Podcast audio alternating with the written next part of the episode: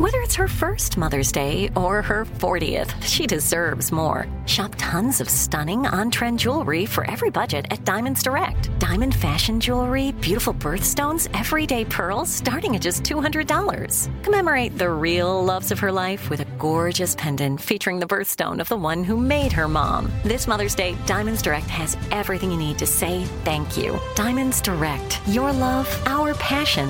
Online at diamondsdirect.com. I'm Tracy from Stuff You Missed in History class. Are you a small business owner or even someone who dreams of entrepreneurship? Then check out season two of Mind the Business Small Business Success Stories from iHeart Podcasts and Intuit QuickBooks. Join hosts Austin Hankwitz and Janice Torres as they interview entrepreneurs sharing insights around starting and nurturing a small business. You won't want to miss these inspiring stories of entrepreneurship and discovering ways to business differently so you can too. Me. Focus Features presents Back to Black. I want people to hear my voice and just forget their troubles. Experience the music and her story. Know this. I ain't no Spice Girl. Like never before. That's my daughter. That's my Amy. On the big screen. I want to be remembered for just being me. Amy Winehouse, Back to Black, directed by Sam Taylor Johnson. Rated R, under 17, not a minute without parent. Only in theaters May 17th. Planning your next trip? Choice Hotels family of 22 brands has over 7,400 locations and the perfect hotel for any traveler you want to be. Like a Cambria hotel serving up locally inspired craft cocktails for all my folks who maybe want to meet up and talk about Mad Royals. Check into a Radisson hotel with flexible workspaces for you strivers who listen during business travel. Or a Comfort hotel with free hot breakfast, family friendly pools, and big spacious rooms for the parents who listen with their kids and need a little retreat. What are you waiting for? Join Choice Privileges and start earning points toward your next stay. Find a stay for any you when you book direct at choicehotels.com, where travels come true. Welcome to Stuff You Missed in History Class, a production of iHeartRadio's How Stuff Works.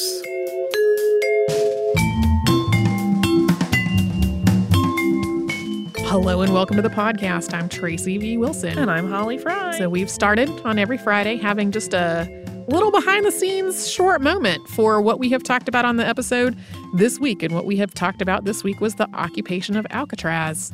Yeah, it's interesting because it's one of those things that was happening when I was a tiny child. I was kind of born in the midst of this Mhm. going on, like at the end of it. And I remember because I lived in the Pacific Northwest not long after that, Mhm. uh, there being a lot of discussion of Native American rights because there were still a, a pretty significant number of um, Native peoples in the Pacific Northwest, as there still are. But um, and us having a very weird and awkward education around it in elementary school because it was still developing Uh-huh. and seemed a little bit closer to home, maybe than some other people uh, might have experienced in other parts of the country Yeah.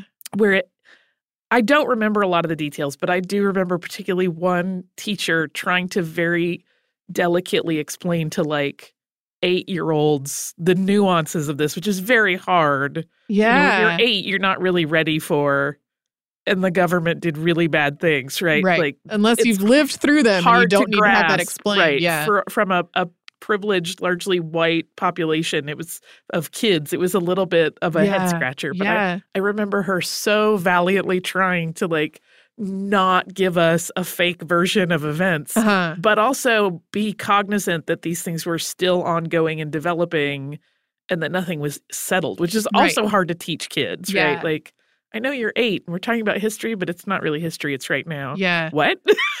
yeah, I um I grew up on the East Coast and I was born just a few years uh, after you were. So this was in the shortly before my birth passed. Um, and really a lot of the legislative stuff that we talked about in the episode, like that was happening when I was too young to be aware of things in that way. And because I grew up in North Carolina, our North Carolina history class included things like the removals, which was framed as the Cherokee removal, which there were a lot of other Right. nations besides the Cherokee who were who were part of all that. But like we learned a lot about that in in North Carolina history class when I was probably maybe middle school age, seems right. We did not learn about the the termination and relocation policies at all. 100% not in my knowledge base before I got into this episode. And as we both often do, I had this conversation with my husband that was about what was I was what I was working on for work. And I was like, yeah, and there was this whole policy of termination, which I really was not familiar with. And Patrick, my husband, grew up uh, in New York, very close to a reservation, and he had the he was like, "Oh yeah," because I grew up so close to the reservation. Like Right. I, I, I'm totally familiar with this, and I was like, "That this is not normally how our conversations go about the show." Because normally, I ask him uh, if he's ever heard of something, and he's like, "I don't know what you're talking about." no shade to him at all. Like he's, you know, he knows plenty of about other things that are not necessarily that. But yeah, that was uh, a thing that was just not part of my education at all. Um, that was more something he knew about because of his personal experience.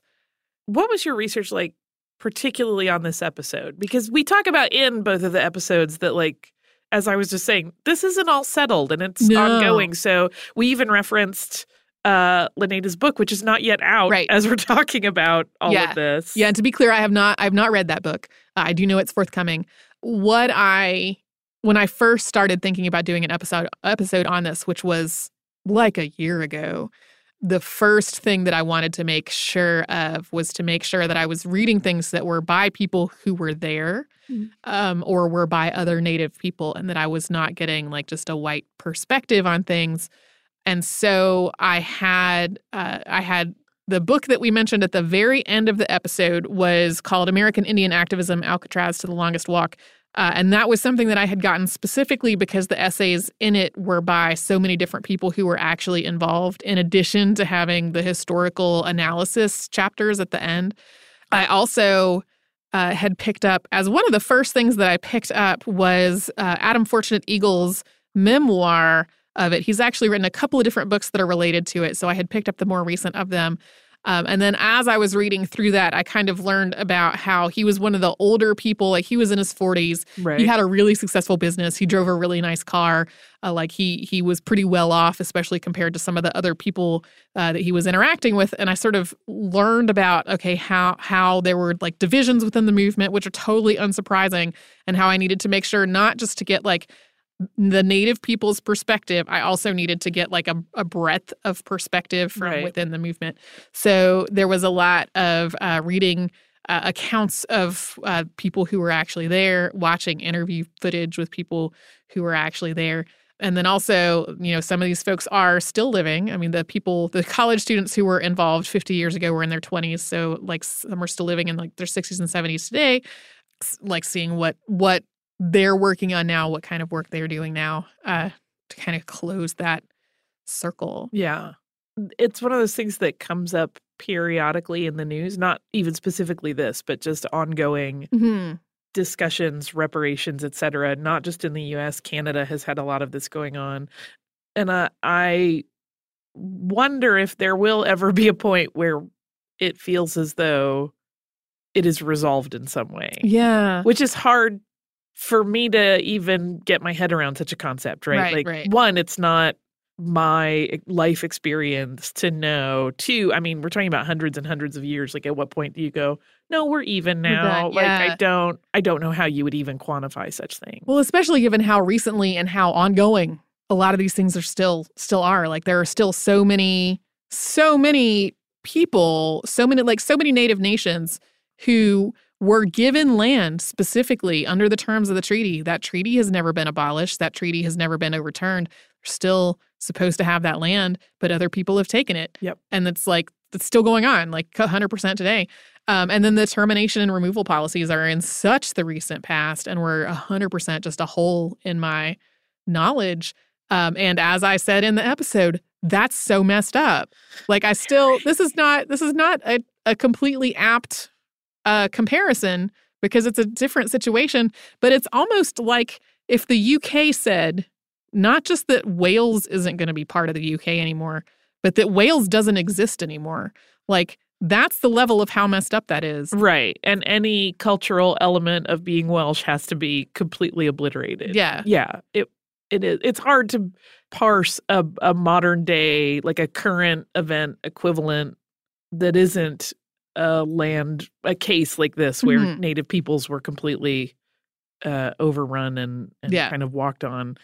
It's it is it's very messed up. Yeah. Uh, yeah, we're So in anyway. concurrence on this issue. Yeah.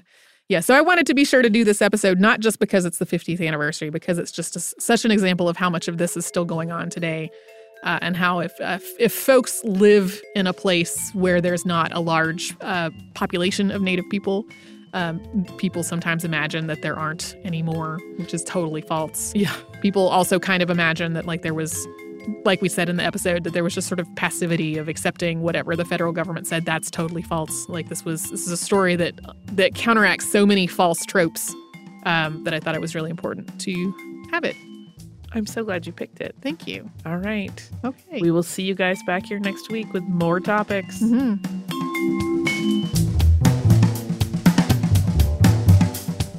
Stuff You Missed in History Class is a production of iHeartRadio's How Stuff Works. For more podcasts from iHeartRadio, visit the iHeartRadio app, Apple Podcasts, or wherever you listen to your favorite shows. Xumo Play is your destination for endless entertainment. With a diverse lineup of 350 plus live channels, movies, and full TV series, you'll easily find something to watch right away. And the best part? It's all free. Love music? Get lost in the 90s with iHeart 90s, dance away with hip hop beats, and more on the iHeartRadio music channels. No logins, no signups, no accounts, no hassle. So what are you waiting for? Start streaming at play.xumo.com or download from the app and Google Play stores today. All you can stream with Xumo Play. Xfinity has free premium networks for everyone this month, no matter what kind of entertainment you love. Addicted to true crime? Catch killer cases and more spine-tingling shows on A&E Crime Central. Crave adventure? Explore Asian action movies on Hi-YAH. Searching for something extreme? Check out skating, snowboarding, and more on Fuel TV Plus, the global home of action sports. And find crowd-pleasing bops on iHeartRadio's Hit Nation playlist. There's new free shows and movies to love every week. Say free this week in your Xfinity voice remote. This is Malcolm Gladwell from Revisionist History. eBay Motors is here for the ride. With some elbow grease, fresh installs, and a whole lot of love, you transformed 100,000 miles and a body full of rust into a drive that's all your own. Brake kits, LED headlights, whatever you need, eBay Motors has it. And with eBay Guaranteed Fit, it's guaranteed to fit your ride the first time, every time, or your money back. Plus, at these prices, you're burning rubber, not cash. Keep your ride or die alive at ebaymotors.com.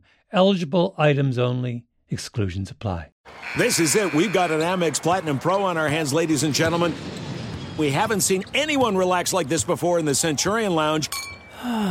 Is he connecting to complimentary Wi Fi? Oh my, look at that! He is! And you will not believe where he's going next. The Amex dedicated card member entrance for the win! Unbelievable! When you get travel perks with Amex Platinum, you're part of the action. That's the powerful backing of American Express. Terms apply. Learn more at americanexpress.com slash with Amex.